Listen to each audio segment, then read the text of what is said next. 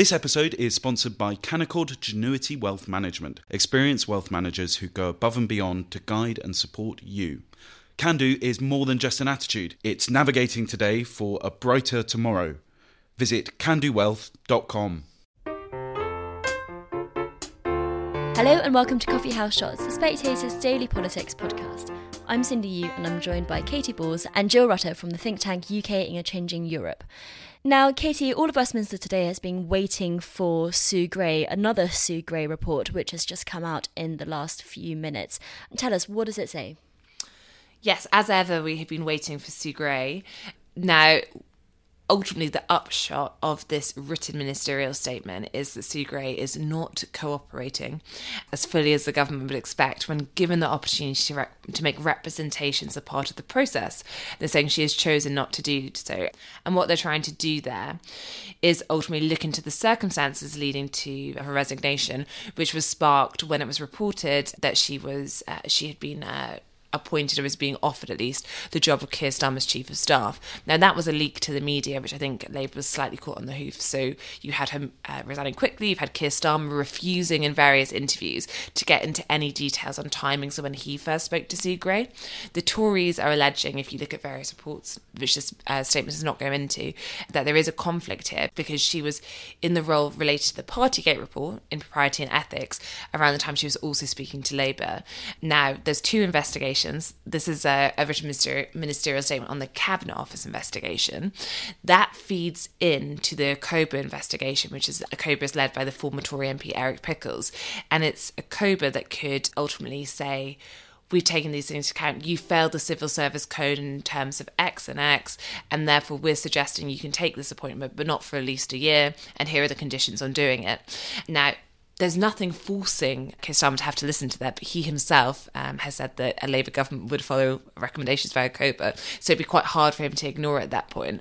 So I think you can see part of this is a government investigation, but you can also see, I think, in terms of some of the Tory thinking about about this, which is lots of people, Stephen Bush being one of them on this podcast when first appointed, said you know, this is a this is a great get for Keir Starmer in terms of preparing for government. Is it the case that a failure to report and the the process around it means that it stops being a coup for Keir Starmer and starts to be a massive headache, by which you have someone who's appointed but can't do their role, and it raises the question about whether they ever take the role, and then um, in the process, can you see Keir Starmer's reputation dented? Uh, you know, lots of people say he's Mr. Rules, and I think the Tories are trying to fight against that. Though, of course, is one of those stories which I think probably has more pickup in Westminster than people walking around the streets uh, around the country thinking Sue Gray Keir Starmer report. Mm. But I think that's what they're trying to do here. Now, Jill, this written statement says that it's made a confidential assessment to ACOBA on what Sue Gray has or hasn't done. But do you think that if it is found that she has broken the civil service code, what would be the implications of that for civil service impartiality? Because it ha- it's had quite a few tough weeks, hasn't it? Well, I think there is a bit of a. I mean, she and Keir Starmer have, I think, repeatedly said that she wasn't talking to Labour when she was doing the Partygate investigation. Remember, Sue Gray was no longer head of the propriety and ethics group in the cabinet office. She'd left that job to go to Northern Ireland, and then her actual job was to be a second permanent secretary in the cabinet office in the Department of Levelling Up, leading on intergovernmental relations and the constitution. That was the job she got when she came back from Northern Ireland. So she was actually just sort of, you know, if you like, brought back by Simon Case to do the investigation to Partygate when he had to recuse himself mm. because it was reported that some of the parties happened in Simon Case's outer office. Uh, so Simon Case had to step down shortly after agreeing to do that investigation for the Prime Minister. So I think there's there is an issue on timing. The sort of you know actually the Sue Gray report was completed early-ish last year. We then had that hiatus while the Met investigated, and then I think the report finally published in the summer in June, um, looking back. But I think then, you know, and actually, Keir Starmer didn't have a vacancy for chief of staff at that stage, so we'll have to see what's said about timing. But there then was a sort of second stage when the Privileges Committee report, no, the Privileges Committee started looking at the uh, at Partygate And there was some sort of discussion, I think, probably with the Cabinet Office Propriety and Ethics team. We don't know whether Sue Gray was involved or not then about her report. So, you know, so maybe there'll be a bit of things on the overlap there. But I think the real sort of issue is less the report. That's rather something that Boris Johnson allies are determined to be able to discredit Sue Gray's report, which many other people think was really quite mild towards Boris Johnson, uh, given some of the facts.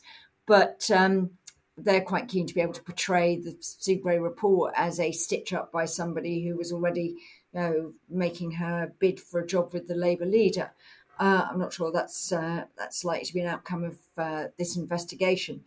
But some of the concerns about Gray is there are guidance in the minister in, in the sort of guidance around how to apply the ministerial the civil service code sorry not the ministerial code there is stuff on disclosing contacts with the opposition and that's the bit they will be looking at is did she disclose this to anyone now normally you would assume that's a sort of contact with the opposition where you know you might be briefing them on a policy or something like that and obviously that's absolutely directly in ministers' interest to know if their civil servants are having chats to the opposition. It may be that that's something they authorise because they actually want the opposition to understand the basis of a policy, whatever.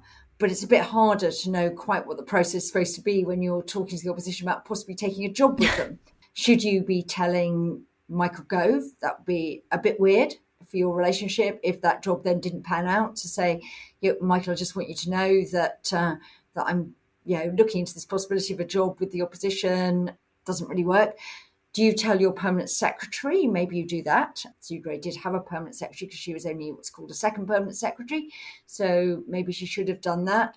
And I think what actually we're discovering is that our rules, we don't actually have rules that are written that actually make any sense in a world where it is actually possible for civil servants to decide that they want to go and work for a political party or indeed become candidates at this very high level of seniority, which make a bunch of sense. And we'll discover that when we go to ACOBA. That's called the Advisory Committee on Business Appointments. I don't think working for Keir Starmer is a business appointment, but that's the only body we have to look, even in the very toothless way that Katy described, at what the rules are when people decide to change jobs with a degree of sensitivity about it. So uh, we're working quite murky areas. Yeah. And Katy, Sue Gray is not the only civil servant in the news today. The Times splashes on call for top civil servant to go amid worst crisis. And this is a story about Anthony Seldon, one of Britain's leading historians and a biographer of Boris Johnson, saying that the Cabinet Secretary Simon Case has to leave his job. Why? Anthony Seldon's comments are about uh, the fact the civil service is not running in the way it should. The mood is very low amongst civil servants and suggesting that Simon Case is, is not the right leader for the civil service at this time. Now, I'd be interested to hear what Jill says on this, but I think it's quite clear that lots of civil servants do not see Simon Case as one of their own. He is uh, a figure who is viewed more as a courtier, something I, I'm writing about in this week's magazine, and he's more of a political operator, I think, is, is a perception, as opposed to someone perhaps like Jeremy Heywood, who I think at times ministers found really difficult, but do do say that when they needed the machine to be turned on and something to push on, like he had the ability to do it. And I think there is some skepticism, at least in certain quarters, that Simon Case has that ability to do it. And a lot of this I mean, this is not the first time there have been questions about Simon Case's ability in that role. It, it happens many times, and I think we can get a bit overexcited. This is not my personal excitement, but you you know, in saying, "Oh, how long have they got?" When actually. He, he has survived many scrapes so far. It's not clear that Downing Street are completely unhappy of him, um, even if there is unhappiness on the civil service side. Now, this has been reignited over the Richard Sharp situation, which we spoke about on Friday. With obviously, Richard Sharp appears to have had the view that when he alerted Simon Case about the introduction to Sam Blyth regarding the potential loan and said and flagged that he was in the appointment process for the BBC chairman, he thought that was enough in of itself. And lots of people will say, if you're going to be BBC chairman, you should have also known to bring it up at these various points. But I think at the very least, it still raises questions about Simon Case's judgment. You know, speaking to figures, uh, you know, working in government, who say it just happens to the defense, which is he doesn't quite remember exactly what was said in a meeting, so he can't fully corroborate it. It just has a, an air of familiarity where there have been quite a few uh, difficult situations for the government whereby it gets quite murky around Simon Case's involvement. So I think these things is Simon Case on the way out? Could he choose to go himself? It's totally possible, but he does have a way of, uh, you know, finding more lives. Jill, what do you think? Has Simon Case just used one too many lives this time?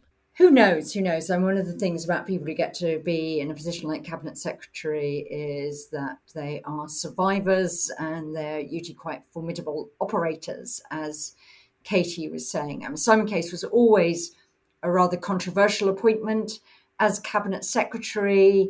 You'll remember that Dominic Cummings claimed the Health and Social Care Committee um, after he left Downing Street that he'd appointed Simon Case because he needed somebody uh, who the Prime Minister Boris Johnson would listen to when Dominic Cummings was ceasing to have as much influence as he wanted. So that's always been a bit of a question mark about Simon Case. I mean, Jeremy Heywood, actually, I would have said was quite good at playing the courtier and a pretty savvy political operator.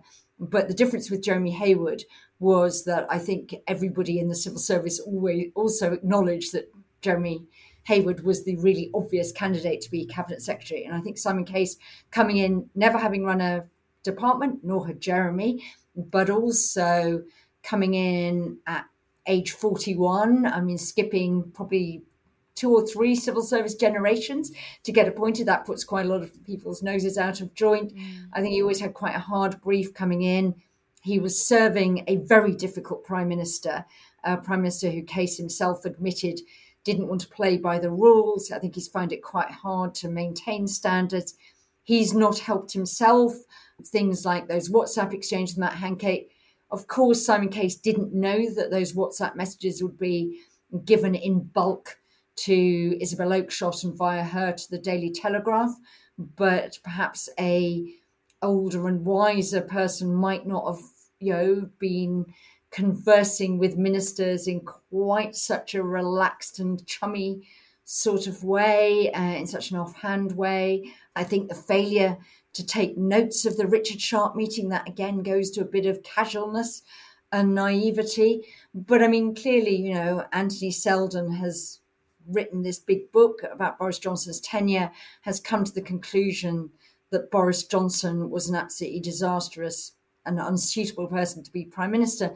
And I think probably sees Simon Case as a facilitator of that. And that's why he's calling for Simon Case to go. I'm not sure I would have made it a front page news story uh, in quite the same way as person with books to sell makes a claim that the cabinet secretary should go.